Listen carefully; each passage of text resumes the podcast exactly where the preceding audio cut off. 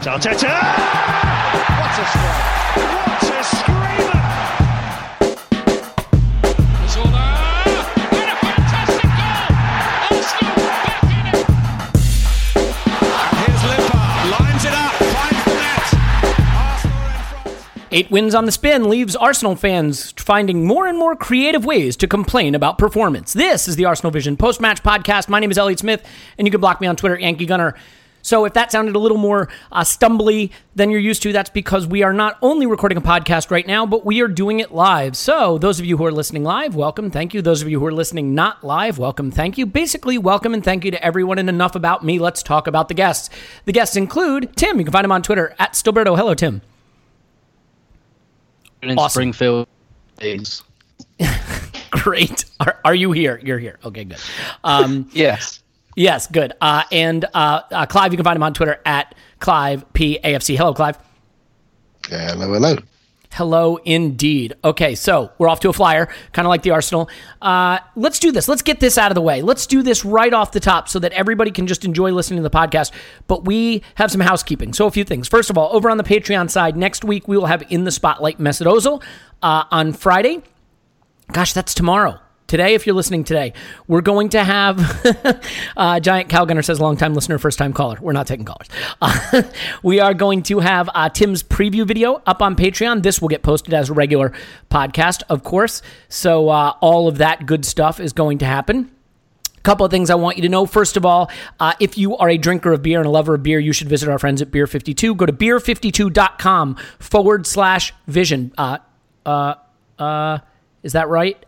I think that's right. Beer52.com forward slash vision. Yeah. So beer52.com is the world's number one craft beer delivery service, UK only, sadly. But you will get a free case of craft beer, a free case of craft beer, plus uh, a magazine and a snack. Uh, all you have to do is pay £2.95 shipping. But yeah, it'll be amazing. And this time you are going to get the winners from the Raise the Bar competition, Beer 52 search for the UK's best new small brewers in partnership with London's Craft Beer Festival. Uh, Unity's 7% export stout, Boxcar's Belgian IPA, and West by Three's Mothership with passion fruit. If you want a free case of craft beer, and why would you not, go to beer52.com. Uh, they have a perfect five star rating on Trustpilot. Everybody loves them, and you can cancel anytime. So just get the free case. Okay, uh, please go do that. Now that that's out of the way, let's talk about the game. And Tim, uh, as Unai Emery continues to shake up the bag of players and reach in and see what he pulls out. Tonight he pulled out a back three. What did you think of that? Yeah, I was really surprised actually because I've kind of been calling for this. But well, I say calling for it. It's been like a, a quiet preference that I've had, uh, maybe not so quiet, um, for a little while. But but like but with the first team, with with guys like Ramsey and Özil and uh and uh yeah guys. Um, but with with this one, uh, I found it really interesting. I'd really like to know the reason why he did it. Whether it was because there was a part of me that just thought, hmm, does does he just really, really not see Kolasinac as a left back? Which I think Wenger didn't either. After a while, he he saw him purely as a left wing back. Um, but then I thought, well, no, Monreal's playing, and actually he's got the players to play a back four here. Um, and he's, you know, he's he's got the players with him to play a four-two-three-one. So there must be a reason behind this. I can only imagine it was um, it was just to do with, with the idea of making us defensively a little bit more solid.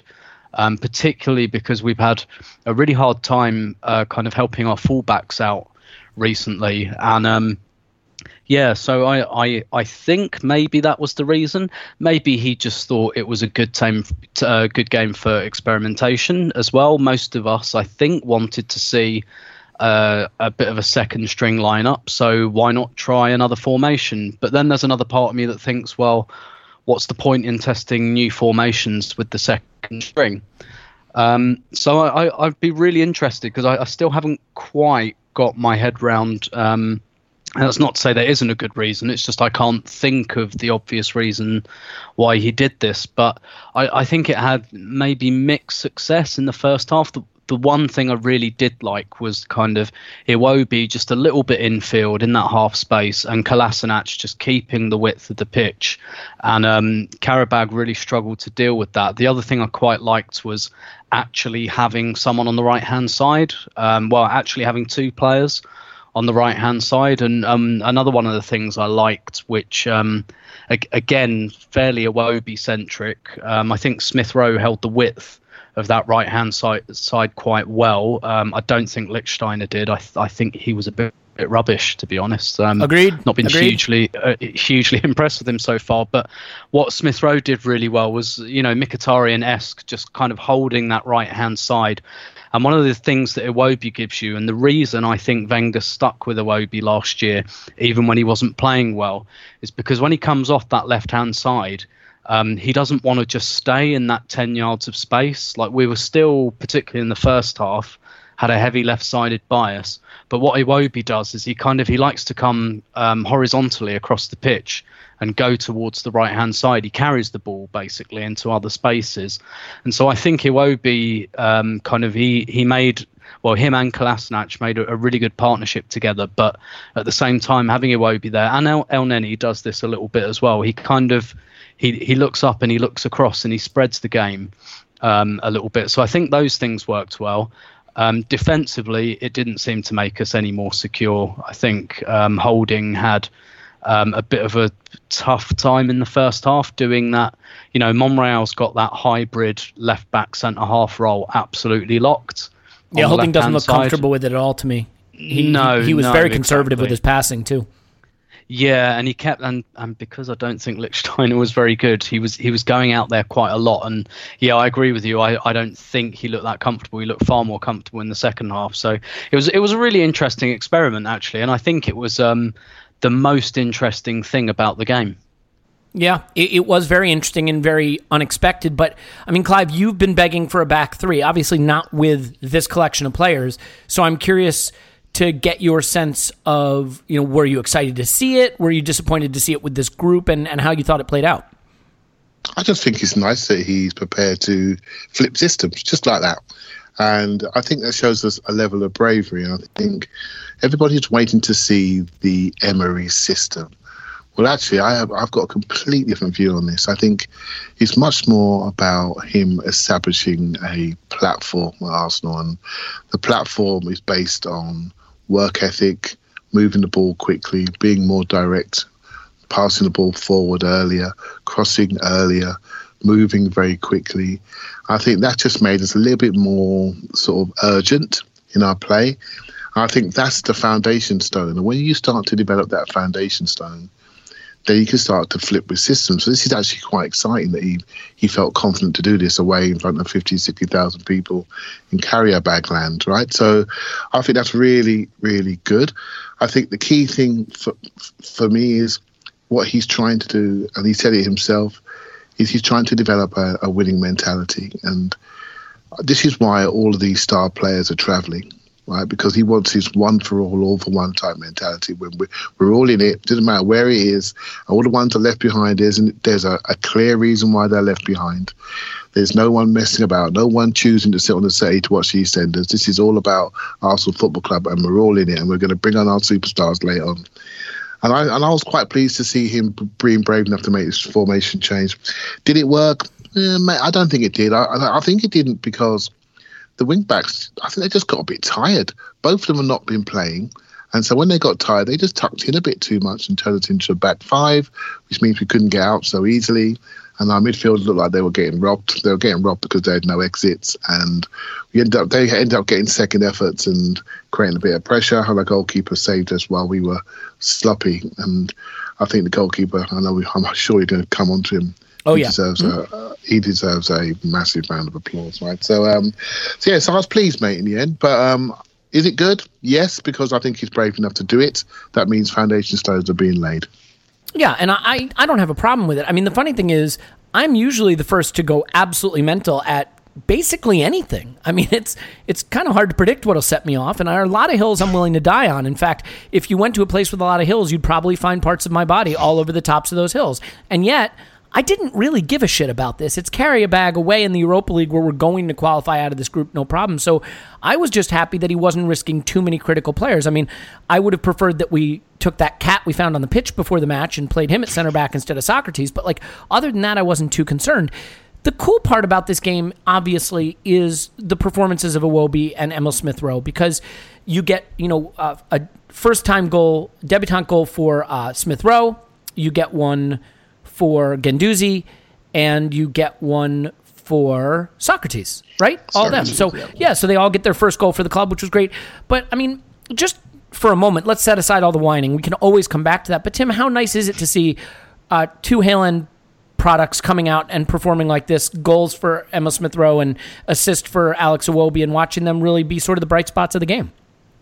Yeah, hugely, hugely encouraging, and, and particularly that second goal where Iwobi is the one that sets up Smith Rowe. Um, and actually, Iwobi in that moment, maybe I'm overplaying this, but he really looked like the senior player, and obviously he is the senior player um, Yeah. there. But it's it's interesting in those moments where players show you something. I think in in little moments where he's running with the ball and he's almost telling Smith Rowe, you know, go on, run into that space, run into that space. I'll I'll everything about his body shape is you run there and I'll get I'll get you the ball. Don't you worry about it. And almost that little bit of guidance. And you know, look, I'm not saying that Alex Iwobi is Tony Adams and we should make him captain and he's a leader and everything. He did have the that, but- armband, didn't he? At the end of the game, didn't he finish with the armband, or before he was taken off in the second half? Am I wrong about that?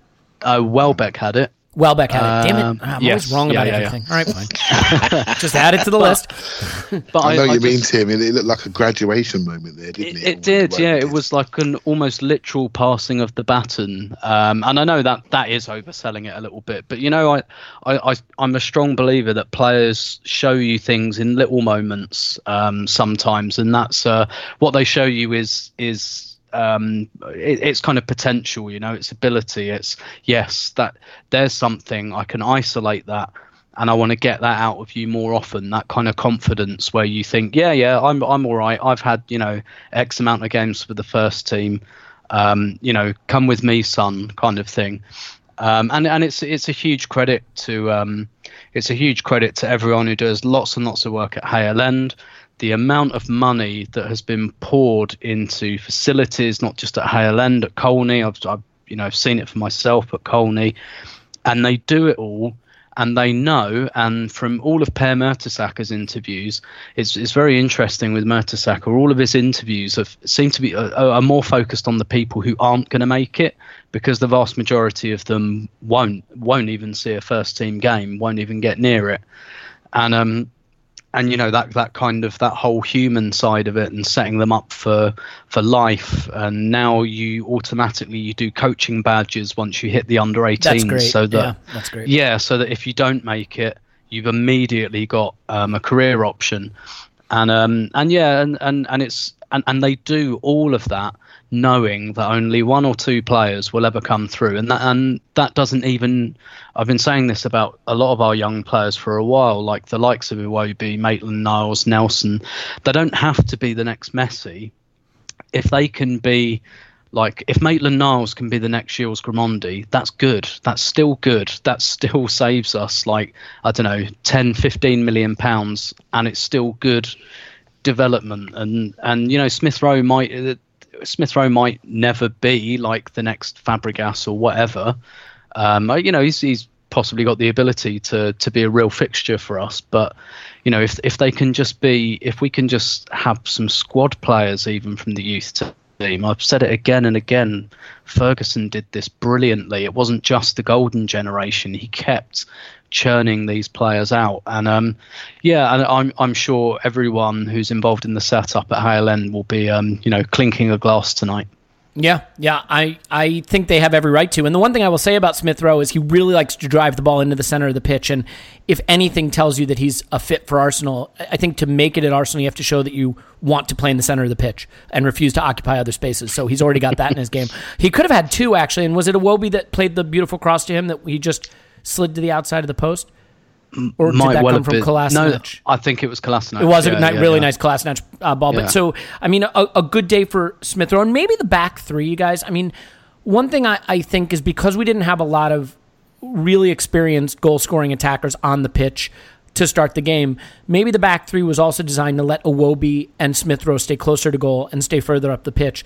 One thing that we heard Iwobi say is that Emery wants him to concentrate on end product and stay in the final third and be more active in the final third. And we saw that tonight. And he was able to do that because he didn't have to make as many recovery runs, didn't have to cover as much of the pitch. And I think that really suits him.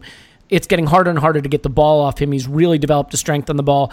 But with Iwobi, it's always going to come down to judging him by end product because Iwobi has flattered to deceive previously. Um, where the final third has kind of been a mess for him. But tonight he gets an assist. I thought he was very good in the final third. He's my man of the match. Um, I know he's a player you have a lot of time for, Clive. So for you, your thoughts on his performance and how close he must be to, to claiming a spot in, in the first team? Yeah, he's on his way, isn't he? Um, he looks like he's dropped a size in shorts. That's the, that's the first thing you can see. He just looks really chiseled, and um, and he's moving well. He's driving well. Uh, you judge him on final ball. I, I judge him on ball retention. Actually, I think if he can really retain the ball in tight spaces, which he's starting to do, use his strength and start to move, that's the sort of skill that we're sort of um, lacking a little bit. That sort of press resistant type player that can play outside and inside.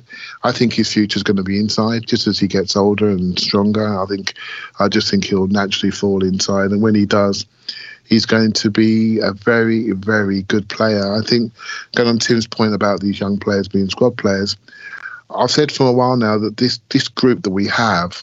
The difference between them and the older groups that we used to have is that physically they look the part. I mean, Smith Rowe is 18 and he looks like a six footer already. Guendouzi, I know we bought him in, he's 19. He looks strong. He looks energetic. He won't be the same. Maitland Niles is also super fast and great, very athletic. And that gives you a base by which you can put them into a game and they're not going to let you down. And Smith Rowe and Iwobi are very technical. And um, and we're starting to see, you know, what's really unfortunate, we haven't seen Maitland Niles grab these opportunities because he always seems to be injured at the wrong moment. But um, we've all seen him in, in, in patches, and, and, we all think that he's gonna he's gonna reach similar heights. So with this group, we're seeing a physical base which is strong, and a technical base which is developing, and that calmness that Iwobi showed is something that basically wasn't always there. And I think he's starting to relax a little bit more. The pressure's coming off. The belief that the new coaches are giving him a, is obvious. He's looking more relaxed. He's he's hungry for the ball, and he feels I'm part of this now. I'm a big part of this. I've got belief. I've got a new contract. The club believes in me. I've got a pay rise. Other people are being moved on, and I'm here. And this is like that's all a player needs, right? So he's starting to feel it and show it now. And, um, and people mustn't stop thinking about the final ball because they're gonna people who drive and dribble into wide areas and take risks. Their final ball are always going to be suspect. I think what we're seeing him with composure and the experience he's now showing at first level, that's the key measure for me. And I think um, he's doing fantastic. Yeah, Eden Hazard might have a word with you about that final ball being not so good from dribbly wide players, but I take your point. Um, look, I I think it's going to be a ton of fun when Aubameyang starts on the left and Ozil starts on the right on uh, Sunday against Fulham. So that'll be a blast. So uh, Tim. Let's talk about some of the other players that we don't get quite a lot of looks at, and I think there was an expectation that maybe uh, Kolasinac might take Monreal's spot this season and and get his real chance to be the left back for the club. Uh, injury obviously gave him a false start on the season, but we do get to see him play tonight, and I think what we're seeing is what we're familiar with with him. He's such a contradiction. He looks like a tank, like a guy who should be a destroyer center back. He plays like a ballerina. Um, it, he's got you know light on his feet. He's doing roulettes and things like that, but he's not much for the defensive side of the game. I mean, how worried are you that if he is going to be a fullback at the club, he doesn't look up to it defensively? Yeah, I, I, he doesn't look like a fullback to me. I think um, I think we might have said this before last season. When he's got the ball, he's super aggressive. Like that first first couple of minutes, he goes down goes down the left hand side, and the Qarabag player, you know, it was it was like Bruce Banner style, you know. The, Yeah. the, the, the more he was trying to pull Kolasinac's shirt, I, I swear his biceps were growing like all the time. It was like a bit, you know, Hulk smash. When, when he's got the ball, he's super aggressive. Uh, or when he's going for it, but when the other player has the ball, I just I think there's something about his body shape that just doesn't quite not not um not necessarily physically his body shape, um, but he he he doesn't quite have that half turn um, kind of stance down like Monreal does. Like Monreal, really, really like he's really good at pushing off his back foot and twisting his hips and twisting his shoulders, which you have to do a lot of um, as a fullback. And um, and and Kolasinac just doesn't quite have that. He doesn't quite have that pivot in his hips and his shoulders. He can't he can't get turned off the ball. And there was there was definitely a chance for Qarabag in in the second half where he just kind of he lost he looked up and he saw the runner and then he looked at the ball and then all of a sudden the runner slightly changed direction and he couldn't he just couldn't get turned and um, I I don't think he is a fullback. I think he can definitely play wing back um, maybe winger, although I prefer him running onto the ball. Aggressiveness. I, I think I read when we signed him at Schalke in his last season, he played a lot in a midfield three. And I, could see, see him in that role. I, I see him certainly as more of a midfielder than a defender. I don't think he's got brilliant defensive instincts. Although, when we first signed him, if you remember, his first couple of games were at the centre of a back three. And um, the centre of a back three is quite a good place to put a defender that isn't great at defending, if you know what I mean. Yeah, you It's can hide him. You got someone on either of- side.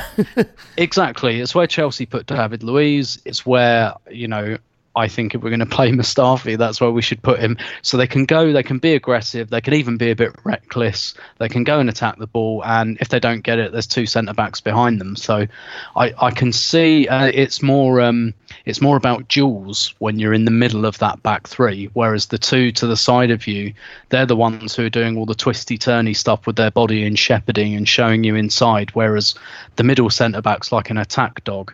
So I, I, I definitely see why Kolasinac, you know, can play that middle pin in the back three, but I, I don't think he's a fullback, and I don't really think he's a defender. He's he's another one who, um, uh, you know, he's he's he's a wing back really, but other than that, he he reminds me a little bit in a weird way of Thomas Vermaelen, in that. I think Thomas Vermaelen is a good footballer, but I can't think of a single position I'd play him in. You know, I, I, I look at him and I think objectively, you're a good football player. You've got a lot of good attributes, but I don't think I trust you at centre back. I don't think you're quite good enough to be a midfielder. I, I- like I don't know what I'd do with you, kind of thing. And I, a I couple good fullback performances for us, if I remember correctly. yeah, yeah, but but to be fair, maybe we're we're being kind of well, maybe I'm being overcritical because in the first half, as a left wing back, I thought he was devastating. I don't think Yeah. Qarabag that that partnership between him and Iwobi, Qarabag couldn't handle it, and that to me, so far from what I've seen. I, I don't see anything other than a left wing back in a three-five-two. He he was in the team of the se- Bundesliga team of the season as a wingback, and I think as a wingback he's perfectly serviceable. You're going to get a little bit of a liability defensively, but it's made up for by being a very effective attacking player, and he has the cover in a back three. I don't see how he can be a fullback in a back two, and that is problematic because you got Maitland Niles who's injured, you've got Nacho Monreal who's 30.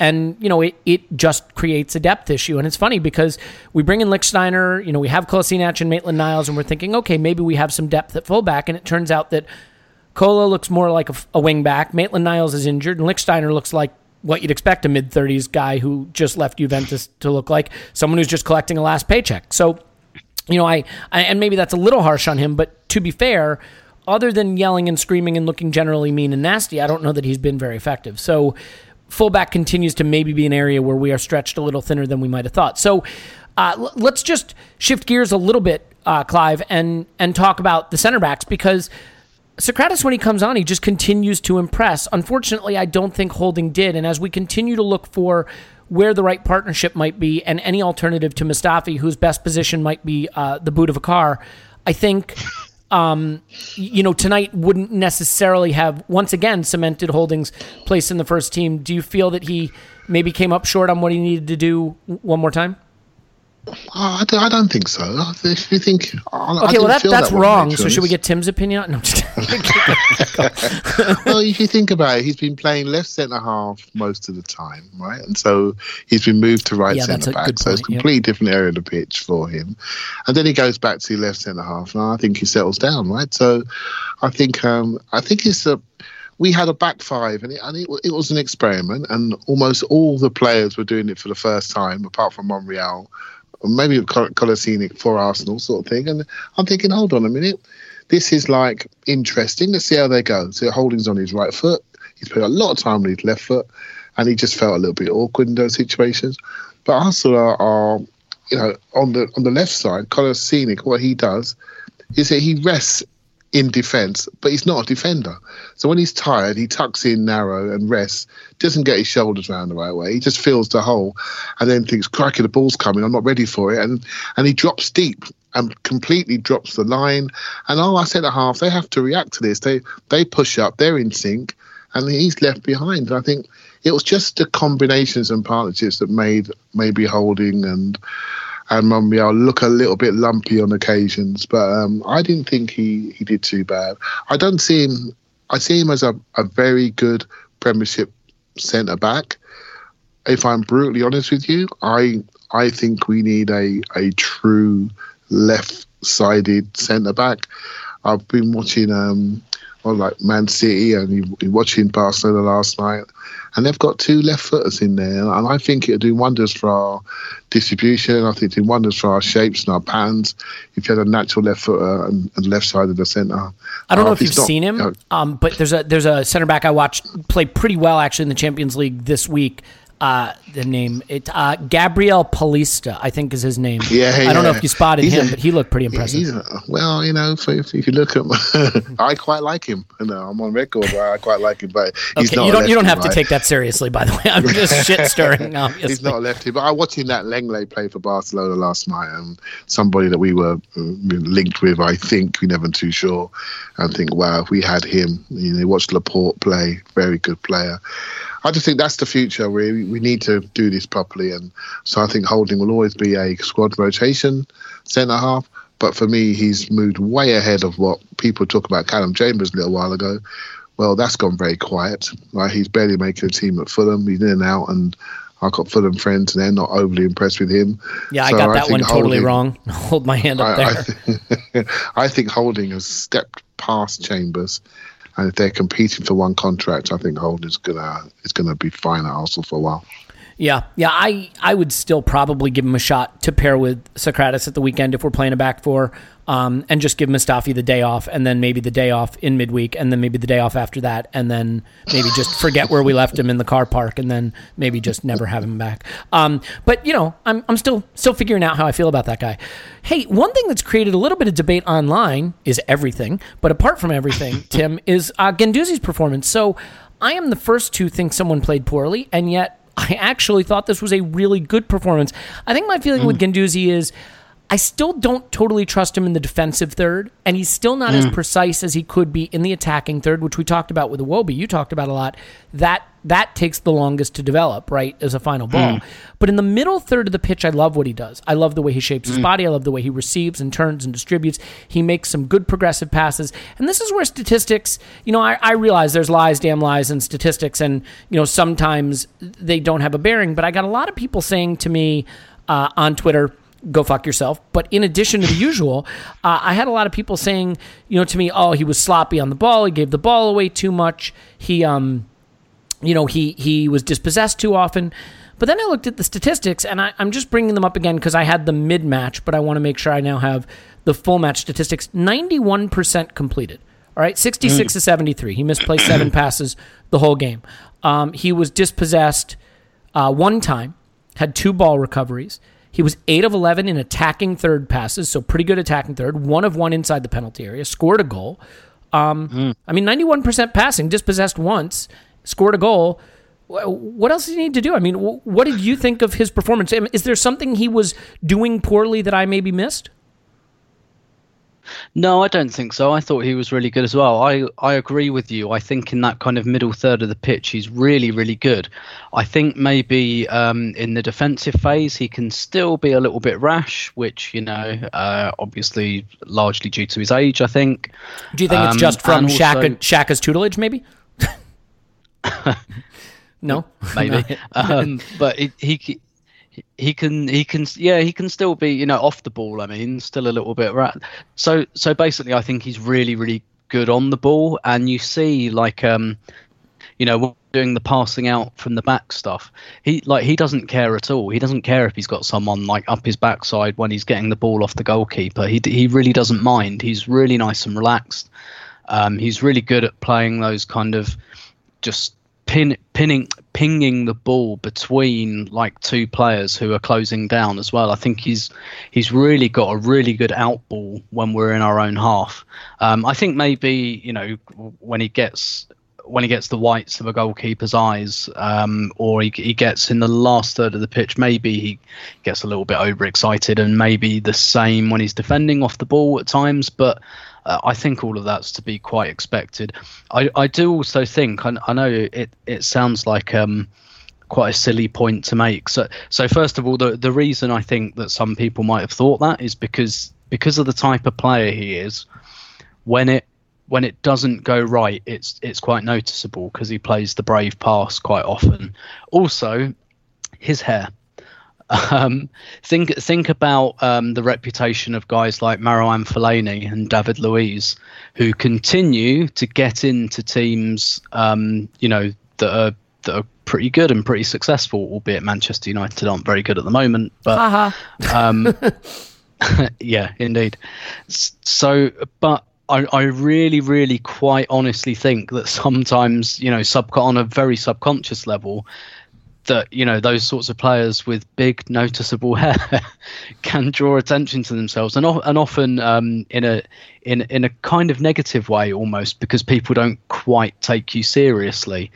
Um, but yeah I, I I really like him. I think he's really nice and calm um, at the right moments he's really nice and brave he plays those kind of really progressive passes um, upfield, and um, he he looks like you can hear in all his interviews. You know, you can tell when someone's just giving you the chat in an interview where they say, "Oh, it's an honour to play for Arsenal," blah blah, blah and they fall asleep while they're talking. But you can tell he really means it, and um, you know that his his reaction when he scored was really very much you know he he's got that nice like um that nice childlike kind of wow i can't and probably this is a symptom of coming straight from league deux but you know that wow i can't believe i'm here. I'm playing for arsenal and you know he, he said this himself many times when you grow up in france and you're of a certain age you know arsenal is has an extra resonance. It's not just another european club. It's it's it's basically a french club isn't it when you look back kind of 15 years. So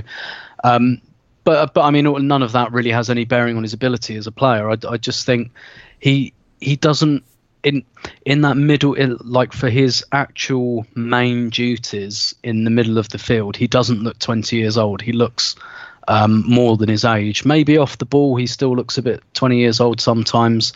Um, maybe in the last 20 yards, he can look 20 years old sometimes. But in that middle third, which is where we want him, um, I, I think he looks really, really good. I think he looks like a real find, and he looks to me like he's got um, that kind of mentality to play for a club like Arsenal. Yeah, I agree. The only thing I will say is whenever I see him sort of standing there with his hands on his hips, I always expect to see like a cigarette in his mouth and he's waiting for a photo shoot to get started or something. He's got sort of like a, uh, uh, some kind of like a magazine model from the 1940s kind of look about him. He's a very unique looking player, and sometimes that you're right uh, creates a bias among people. But I mean, you compare with El Neni. El Neni completed 98% of his passes, 48 of 49. But he's sort of the epitome of just safe and careful. Um, 27% were forward. So he played just 13 forward passes. He played just five in the attacking third. Uh, by comparison, Guendouzi was 42% forward of his of his passes, and and actually played a lot more passes as well. I believe um, he played yeah 66 successful passes. So. You know, you're going to give it away a little bit more when you're more progressive, but I don't think you can afford to have two central midfielders who are playing just 27% of their passes forward, especially in a back three, and Yeah. be penetrative. Yeah, go ahead. And uh, I, I was just going to say, you know, he, he played alongside El Neni um, tonight, and uh, you know, I, I, I like El Neni. I, I think he's a, a perfectly serviceable squad player, but I think you saw a difference there, didn't you? Yeah, of course. Yeah, I mean, well, you think about twenty, and maybe maybe I, did I say Emery when I meant El Neni. But uh, I mean, El Neni played twenty seven percent of his passes forward, and to, compared Yeah, to forty two percent from uh, Guendouzi. So yeah, I, I do think you see the difference. And again, you know. El Neni is a tough player. He's sort of tofu in some ways. There's nothing particularly terrible about what he does on the pitch. There's just nothing particularly incredible that stands out to you because he's very safe. Um, you know, and against a team like this where you just don't want to give them easy chances to hurt you, maybe that's better than someone like Xhaka, you know, selling a pass to a central defender short and leading to a, a, a transitional opportunity for the opposition. But yeah, I'd much rather have Guendouzi's characteristics on the pitch. So Clive, um, you know, I mean, I I, I thought Ganduzi was you impressive. Yeah, Can I go ahead. you a, a counter view? Uh, I Um, mean, well, I'm I- curious because there are a lot of people in my mentions telling me that he was not great. I think he, I think he was fine. But uh, seriously, now, if I was his manager, I'd be really working on him. I, I, he's a player that's got a huge personality, and the fact he's been here two minutes and he's strutting around our midfield, jogging and getting the ball and stroking it around, receiving it under pressure, that doesn't tell you he's a shy little flower, right? He's not. He wants it. He has got the personality to play for Arsenal. So I think this is the time to get him, to get him to be more disciplined positionally. I think he floats too much. I think he floats into wide areas too much, and he doesn't recover centrally quickly enough, which means we are letting people pour through our middle. So on the ball, he looks wonderful, but off the ball, I don't think he's urgent enough to recover back into his position, and I think that's why he's come out of the team. What he does on the ball is really good. He's quite progressive. He wants to play the ball forward. He's not scared of a diagonal. He's not scared of a sort of reverse pass through the lines. He points where he wants it. He's got all of those things that on a two minute YouTube clip would look absolutely tremendous. But when that clip finishes, he has to run back into his hole. It's it's I'm not seeing it, mate. I'm not seeing it. And so I would get hold of him and I'd say, right to you, you're doing fantastic, but there's two sides of this game.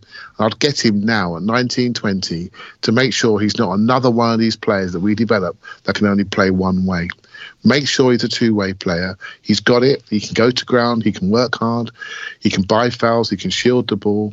Maybe that wasn't required massively tonight, but I would get hold of him and make sure he does those fundamental things because when he does that, he won't be one of those players that we're not sure what he is. He'll be one of those players that can play in the midfield too because he can go both ways and he's brave and he can receive it. I think it's very important we don't develop players. We've got so many of these players now at Arsenal. Some of them have gone. So one of them is about to go where we debate what they are because they don't do both sides of the job. If we can make sure he does, then we won't lose him into that floaty eight and a half, ten type position. And then they end up not being as, or, or end up being judged as not been developed properly at Arsenal. So he's one I would get hold of right now before the problem becomes big and make him an absolutely strong centre midfielder that can go both ways. And because his potential is huge. You, you've really struck a chord with me there too, Clive, because I know a thing or two about looking really good for two minutes. So, I mean that that is absolutely something I can identify with. I think, um, you, no, you, you're right, and and the the truth is, when we watched him in preseason, I was so impressed with him on the ball, but we all thought this is a guy who's going to get bypassed. We saw it in the Chelsea preseason game. I think it was him and El Neni actually who got bypassed time and time again in the center of midfield. And you're right, until he develops that awareness to track back and stay positionally oriented, he probably is going to stay out of the first team. The irony, of course, is the player who gets his position is Granit Xhaka, who sort of struggles with the same thing. So yeah, I mean it's it's six of one, half dozen the other. But uh, Clive, I'll stay with you just for a minute because we made the change at halftime. Torreira came on. Now I have not seen comments post match yet because we started recording this right away. Do do any of us know? If any information has been passed along about a Nacho Monreal injury, I assumed it was just tactical. He wanted to look at another setup. Do we know anything different? I haven't I seen it yet. Have you seen it, Tim? I'm not seeing Nope. it. Okay, And I hope it's not injury because, man, we Yeah, we, need we, we, we need him. Um, the good news is I, I I'm not super. I'm all right. Blame me when this goes wrong, but I'm not super worried about Sunday's game. But Clive, just real quick, your thoughts on Torreira and the influence he had. I thought this was a performance where he looked like he's still kind of figuring it out for us. No, mate, when he comes on, he just stands in the middle of that pitch and says, Right, this is it. I'm here. You lot move. You move there to the left, you move to the right. This is my hole. No doubts what he is. Um, I, I don't worry about him too much. He's playing every every game now. He's he's on the pitch, and I think it's obvious the manager trusts him, which is great. You know, he brought him on in games to solidify games or change games. Now he's starting games, and he came on in this game. And we were rocking a little bit before halftime. I mean, they didn't have the quality, but we were rocking, and then we rocked a little bit afterwards. And then by the end of the game, we had it under control. So I, I think he's a definite controlling player that does some dirty work. It doesn't look spectacular, but he's he fills holes properly. Knows when to engage, gets bypassed now and again, gets good strong headers in, moves the ball quickly. I, I, I tell you what, mate, he's he is one of those players you can literally almost build the team around because you know what he's going to do. His game is so clear. I almost don't worry about the execution because the intent is always the same. He has the same attitude, the same desire. The execution will be better on some days than others. I, I can take Thursday night after a six-hour flight away at carrier bag. Uh, if he's not perfect, I can deal with that. But we need him at twelve thirty on um, on Sunday morning, whenever it is, because I think that is a huge game, and I think we're going to need all of our players fresh and, and moving well. I think this is a potential slippery slope up for them. Oh, interesting. Uh, see, I would I would not have said that, but then again, what, what do I know about football? For God's sakes, um, I, I just don't think defensively they have any chance of keeping us out. I think they can score on us because they are a living, breathing eleven human beings, but I, I think we can outscore them. Um, Tim, I, I, I well, first of all, I do want to get your thoughts on Torreira's performance as well. I mean, I think part of the problem is if you're watching this on a stream on a mobile device, he's just too small to see, so it's difficult to tell if he's there at all. Um, it, is there something more to it than that, or is that the kind of in-depth analysis we need on this podcast? I'd say the the thing I found about Torreira was that I didn't notice him, and um, that's I think that's quite a good sign for someone playing in that position, and um, that that's what everyone used to say about uh, Gilberto Silva, for example. People used to say that sat around me, he's like the referee. If you don't notice him, he's had a stormer. Um, Mike Dean and- is furious with that take. It, well, yeah, indeed. Well, he, he has different types of story. He he's he has a stormer as a performer. He's a performer. Um, bless him. But but yeah, that that's that's like the best thing I can say about about Torreira is that I I didn't really I can't remember anything that he did, and that probably means that he didn't do anything wrong, and um and and in that position that's that's absolutely great.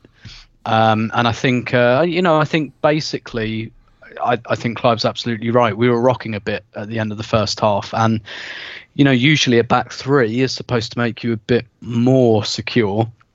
And then, you know, you go to a back four in an attempt to make yourself more secure, and you think, oh, how's this going to go? Um, but we were, we we were kind of fine. Uh, maybe bar the first kind of five minutes or so. Uh, and you know, look, look, the second goal has a lot to do with that. The second goal kills them. Um, they kind of lose interest in the game at that point. Um, but yeah, he's he's uh, he's he's just one of those. He looks to me like one of those players that doesn't do anything badly, but there's nothing you'd say, oh yeah, he's really good at that. Um, and that that's what you need um, in that position. Yeah. So what he did, what, what I felt happened in the second half, guys, was obviously I thought when we went to back four, I was a little bit edgy actually. I thought, oh, crikey. Within the mm. first two, within the first seconds, you look at Kolasinac and, and Lichtsteiner, you're thinking, well, they're standing in the same position as they were in the first half. They're right on the touchline. I'm thinking, this is not going to end well. But what we did was just move the emphasis further forward. So then because then uh, Torreira then steps in front. Then you got El Neni and Guendouzi in front of them, and then you got Smith Rowe and Iwobi in front of them, and everything moves forward, which means we're now engaging them higher up, and we're not playing in the right in the wrong areas. Our back five was so deep, so every time we tried to exit, we were losing it in the middle third. They're getting shots off and and reverse shots, and Leno's making great saves by moving almost our defence in front of the, the back four, and Torreira being that almost that first line, they've got to travel through our midfield, and we can press them up there. And then suddenly we're getting transitions, and they're running backward. And towards the end of the game, they're running backward for two goal, three goal deficit, and suddenly they didn't look so quick, didn't look so enthusiastic, and they were getting in, and we left two goals on that pitch. That should have Oh, been at five least. 0 right? Yeah, it yeah, was, well, um, Mesut Ozil. Do you do you guys hate anything as much as Mesut Ozil hates shooting? Yeah, I was thinking that. I, I was just going to add to Clive's point and say it's almost like a V shape. Um, there you've got with like Torreira at the base, and then yeah, you've got two maybe slightly wide of him, but fairly central, and then Yeah. you know the two guys slightly wide of them, but not like out on the touchline. It's it's like a proper, fl- you know, in, uh, in ice hockey, right, that's that's kind of that's Flying usually V. the idea, right? That you play in a bit of the flying V. Yeah, exactly. Yeah. Yeah, it's what But it did. yeah, it's what it the- did at PSG. Yeah. Yeah, Yeah. yeah, exactly. But yeah, that that Özil pass. I mean, uh, th- this is the thing with Özil. Sometimes I'm. I, I, I feel like um, this happened under Wenger a fair bit, where the emphasis was so much on like, um, you know, look for the pass that sometimes the pass isn't the best option. It that I, I'm all for setting up a better place teammate, and on another night, Smith Rowe misses the, that chance that he had, and Danny Welbeck is on the back post going, um, "Excuse me, uh, I'm unmarked back here." But the the the thing you should do in that scenario is take the best option available to you, and if the best option's a pass, pass. But it, it isn't always, and um, I mean that was that was kind of peak Özil. It was because it was on his right foot, but you know having like he's got one player in front of him and a clear shot on goal, but he decides to try and tee up someone who's got three players in front of him. It was Well, um, He, re- Also, he refuses to do anything ugly. Right? It's one thing. to it- It's one thing to pass the ball across the six yard box, but when you are at the edge of the six yard box Yeah. and the pass you pick out is the top of the 18, you've maybe overthought it. I mean, it wasn't like he passed it directly across the box. He went back 10 yards, so that was a little bizarre. But, well, well Tim, let's stay on the, the substitutions. I mean, this game was won. Their legs were gone. This was not much of a competition from a class standpoint. I always felt if we needed another goal, we could have gone up a gear and, and gotten it. How surprised were you that Lacazette and Ozil came on and played? And and were you upset that they did? I, I wasn't surprised at all actually because he took them. Um, and and you look at that bench, there was no one on that bench that isn't a first team player. So I, I didn't think he'd keep the same eleven, but I think having taken them, he you know he I, I think whatever the score would have been, he'd have he'd have put them on and given them 15, 20 minutes, just to you know keep them tuned, keep them sharp a little bit, I, I- and to be quite frank, I I have no idea what the kind of um, what the like the the performance team, um, as it were, there, there might be really good sports science behind this that says, yeah, give them 15 minutes against some tiring legs. They don't have to overexert themselves. They don't have to go sprinting off. They're not chasing anything. You know, give give them like a 15 minute almost training session. Well, yeah. I mean, if there wasn't a game, they would have had a training session today, right? So it isn't much different. yeah, Uh, sometimes it's No, all I- So, Sorry, sorry, just finish up, Tim. Yeah, go ahead. Yeah, I was, I was just going to say it. Me, uh, my slight concern with the squad we brought out wasn't so much the playing of the game; it was more the travel. And Yeah. I know, I understand when people are like, "Oh yeah, but you know they travel in such style," and and that's fine. But I mean, two things. First of all, um, Fulham aren't doing that either way. No matter how comfortably you're travelling, our opponents on Sunday aren't doing that. Second of all, um, you know they they they might travel very very comfortably. They're still getting home at sunrise tomorrow, um, which you know I'm I'm sure they'll have a nice nap on the plane and all of that. But that that's still slightly disruptive. But I you know I'm not massively exercised about that. I think once you take them, I, I don't think playing them is is much of an issue. No, I agree with that. All right, and and by the way, the one thing I will say, it's not just travel. Pro athletes, you hear this from them all the time. So much of their performance is also down to routine, and so if you can keep a week, you know, sleeping in your own bed, staying in your own home, going through your own routine, being on the same sleep schedule, you know, eating at the same times, those things, as weird as it sounds, I mean, pro athletes will tell you that that matters to them, and so even just going on a trip like that disrupts those routines a little bit. Um, having said that, you know, I think at any big club you are used to a midweek game and travel and all of that. So, Clive, I mean, your thoughts on, on those guys getting on the pitch and you know whether it, it was worth it, not worth it, a risk worth taking? I, I think what he's trying to do is get the winning mentality back. He wants wins, and wins. He wants to keep as many wins going as possible. And I'm not saying we were going to lose out there, but I think the commentator said that Qarabag drew with Atletico Madrid twice last season. So this is a manager that does his research. If we didn't score early, maybe they would have got the crowd up, and you never know what could have happened. Um, he wants to win, and he wants to get that change our mentality, and I am hugely behind that. There's been too many times when we've chosen when to turn up over the last few years. Hence, we've been a cup team over the last few years. If we want to change this culture and change our mentality, it starts by winning every game. And if you look at, you know, now Chelsea's got a slightly, you know, more expensive squad and a, and a smaller squad. And when they play these games, their players play.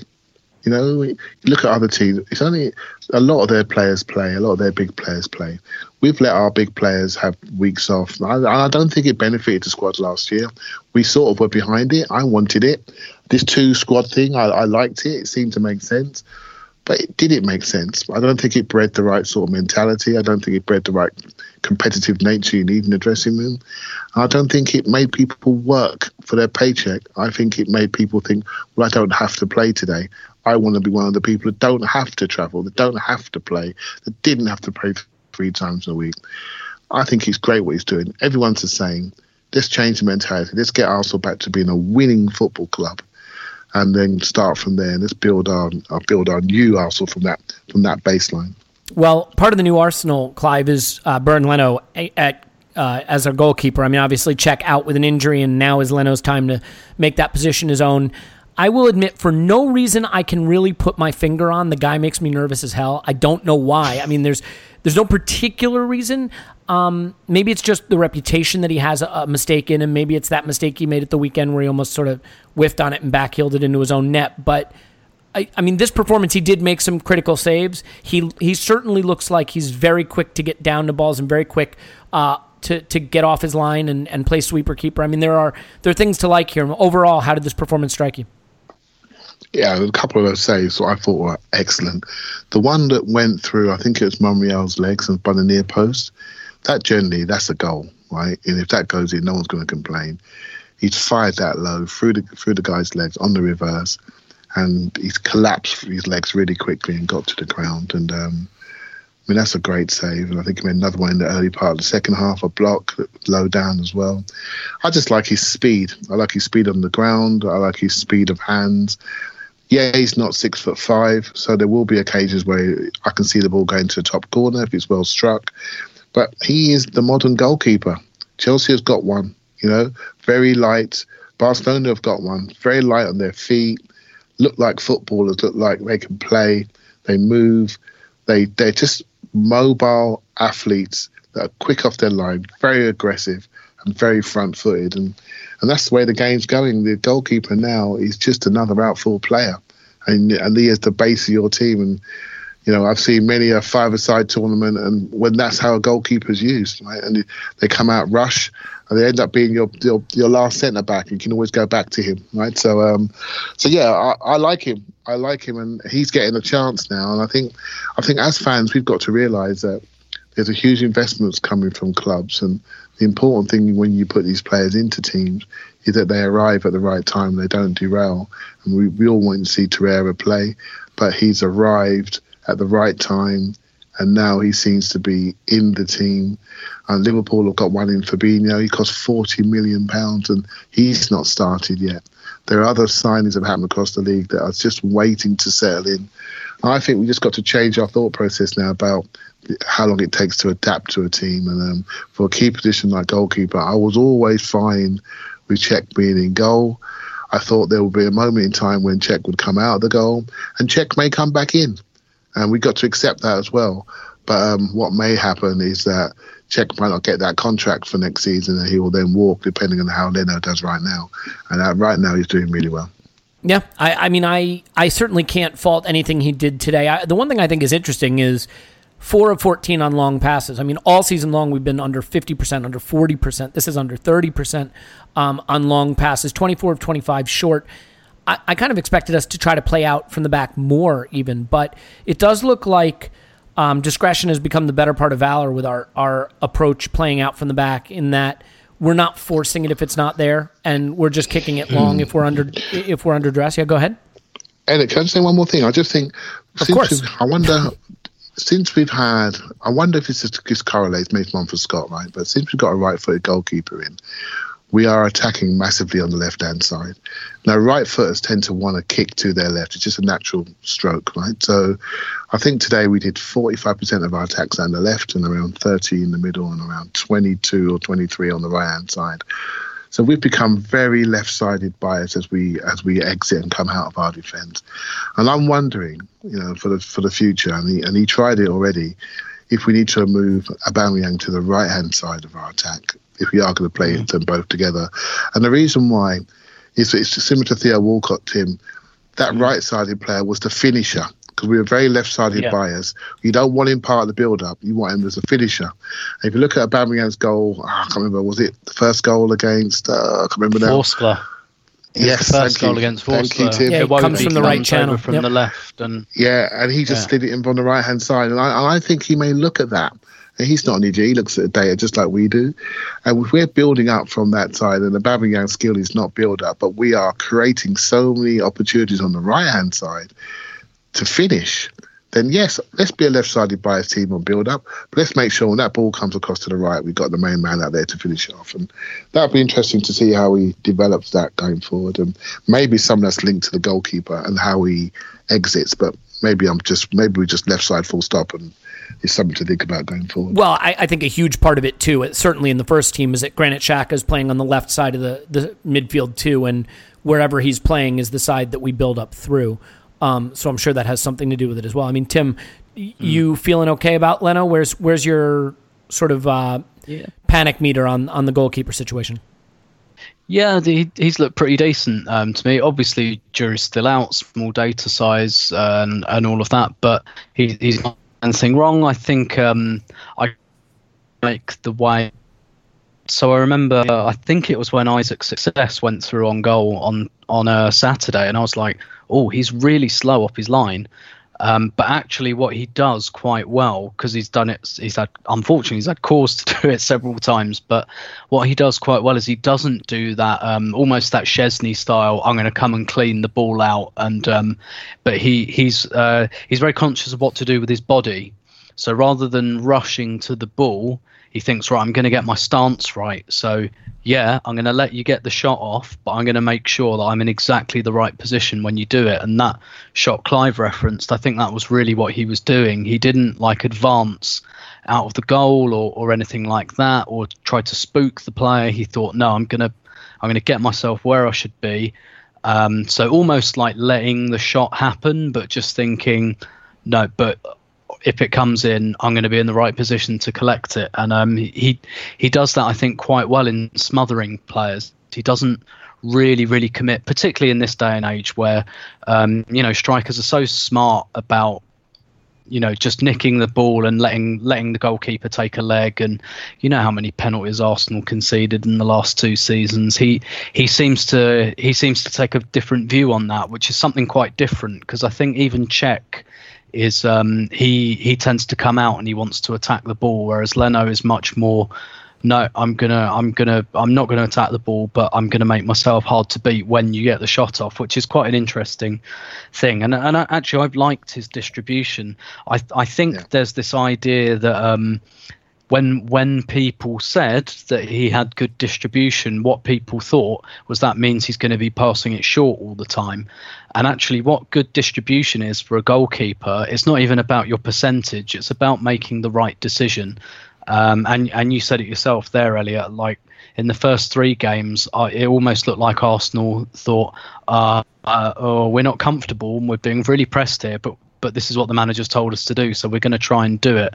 Whereas they're much more, um, the the judgment does seem to be better, and Leno's much better um, at doing that, I think. And I think I said this on the last pod. It's because when the ball's rolling to him, he's already looking around.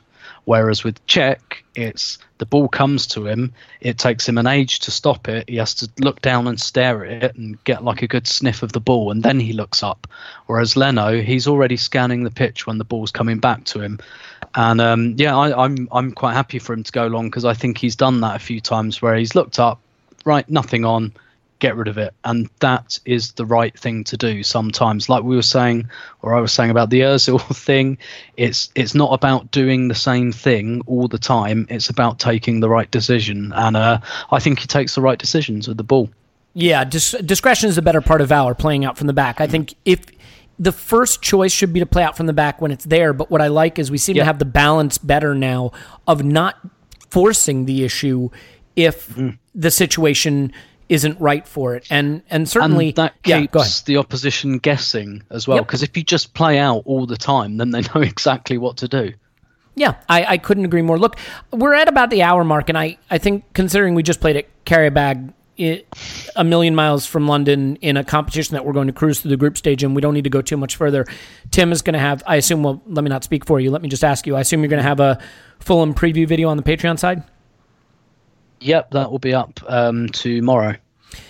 I think what we're going to do is make that one free for everyone over on Patreon so you can get a sense of what they're like. Laszlo Phillip, uh, who is awesome, uh, is doing the professional graphics for it, and he is hugely appreciated for that and also hugely talented. And Tim obviously has tremendous. Uh, insight into Arsenal, something that is badly missing on this podcast usually, but but he does have it, so that's good. And uh, so those will be that'll be up tomorrow or today, depending when you're listening to this. And I think we'll just go ahead and put it on Patreon, but make it free for everyone, so you can get a sense of what those are like and see if they interest you, which they surely will. Um, I guess we just leave it with this real quick, Clive. Um, without wanting to step on Tim's toes with the content he'll be putting out, um, looking ahead to Fulham, I mean, Mkhitaryan was left home, Aubameyang was left home, Lacazette went to Qarabag and played. Uh, Iwobi played most of the game. Do you think maybe just maybe the manager set himself up for an opportunity to put Aubameyang back at center forward and Mkhitaryan on, uh, you know, one of the three forward positions, and and maybe just maybe try something a little different? Yeah, I, I wouldn't be surprised, mate. I think he might go. I think it was it was notable that Wobie came off. Uh, I think that was a little nod to Sunday. Um, and I think I could see Iwobi, Ozil, and uh, Mkhitaryan and uh, and Aubameyang up front, and I think that was no problem for an away game. That makes a lot of sense. Um, I think Fulham were not taking. Fulham have been a bit unlucky in some of their games. They've missed a lot of early chances, and I think um, 16 goals conceded, my man. Yeah, they they've conceded a lot of goals, but if you- I watched I watched a few of them games, and I'm telling you, they've had the first big chances in almost every one. So um, I'm not saying that um, we're going to lose, but um, When I'm have we ever this game. conceded a big chance to a weak side, other than Yeah, the six we gave Watford, whatever it was? we don't we don't give up big chances, do we? Really, that's not our No, our that's not our So, MO. um, so yeah, uh, one interesting thing about tonight is I think all our five signings from the summer all played tonight, and it's quite, and we talked we spoke about almost all of them, and um, you know, let's give a little nod to um, to recruitment. I think. Um, Maybe Lichtsteiner was average, but I think the other four were, were pretty good, and they've all got decent ceilings. So, um, and then Sokratis has been tremendous, and he's getting better and better. And um, and Man United tried to get him before we did, and I'm so glad they didn't, because otherwise they might look stable right now. And um, but we are looking very stable with him in the team, and football's such a such a short memory game. I mean, I couldn't imagine an Arsenal team without Koscielny, and none of us barely mention him anymore. So quickly, how things change, right? So um, because Sokratis has replaced him in our defence, and um, so yeah, fair play to the recruitment for finding these players. So I think they're all excellent. Well, the great thing about this run, the great thing about a winning run like this, is it has given Emery hopefully the goodwill and the, the confidence to feel now that he can start putting out the lineups he wants. You know, start sitting down some of his superstars if they need a break. You know, when he when he starts the season with two losses and and against two rivals. You have to build up a little credit with the fans, a little credit with the club, a little credit with the players, so that they can see that what you're doing is working, so that they will trust you. And with eight wins in a row, he hopefully has built that up enough that he now feels he has the latitude to make the choices he wants to make, and it feels more like his team that he can manage his way. And uh, we'll get a sense of that on Sunday because I think everyone would agree that while these wins are great, it wouldn't hurt to see maybe just a little bit more of a sparkling performance at Fulham on Sunday. But of course, the three points are paramount. Tim's on Twitter at Stillberto. Thanks, Tim. My pleasure as always. We'll look forward to your uh, video preview coming out shortly. Clive's on Twitter at ClivePAFC. Thanks, Clive. Thank you very much, my son. Uh, thanks, Dad. My name's Elliot Smith. You can block me on Twitter, Yankee Gunner. Give us a five star review. And to those of you who have joined us live to listen to this, thank you for doing that. Uh, that was kind of fun and different. And so we hope you enjoyed it. But this will still be put out as a regular podcast. And those of you who are listening to it as a regular podcast know that because you're listening to it that way. Duh. Uh, in any event, um, we really do appreciate it. We will come back with a podcast after Fulham on Sunday. And then during the international break, we'll have In the Spotlight Mesut Ozil over on the Patreon side, plus a couple other surprise inclusions as well. So thanks everybody for joining us. We'll talk to you after Arsenal 10, Fulham nil.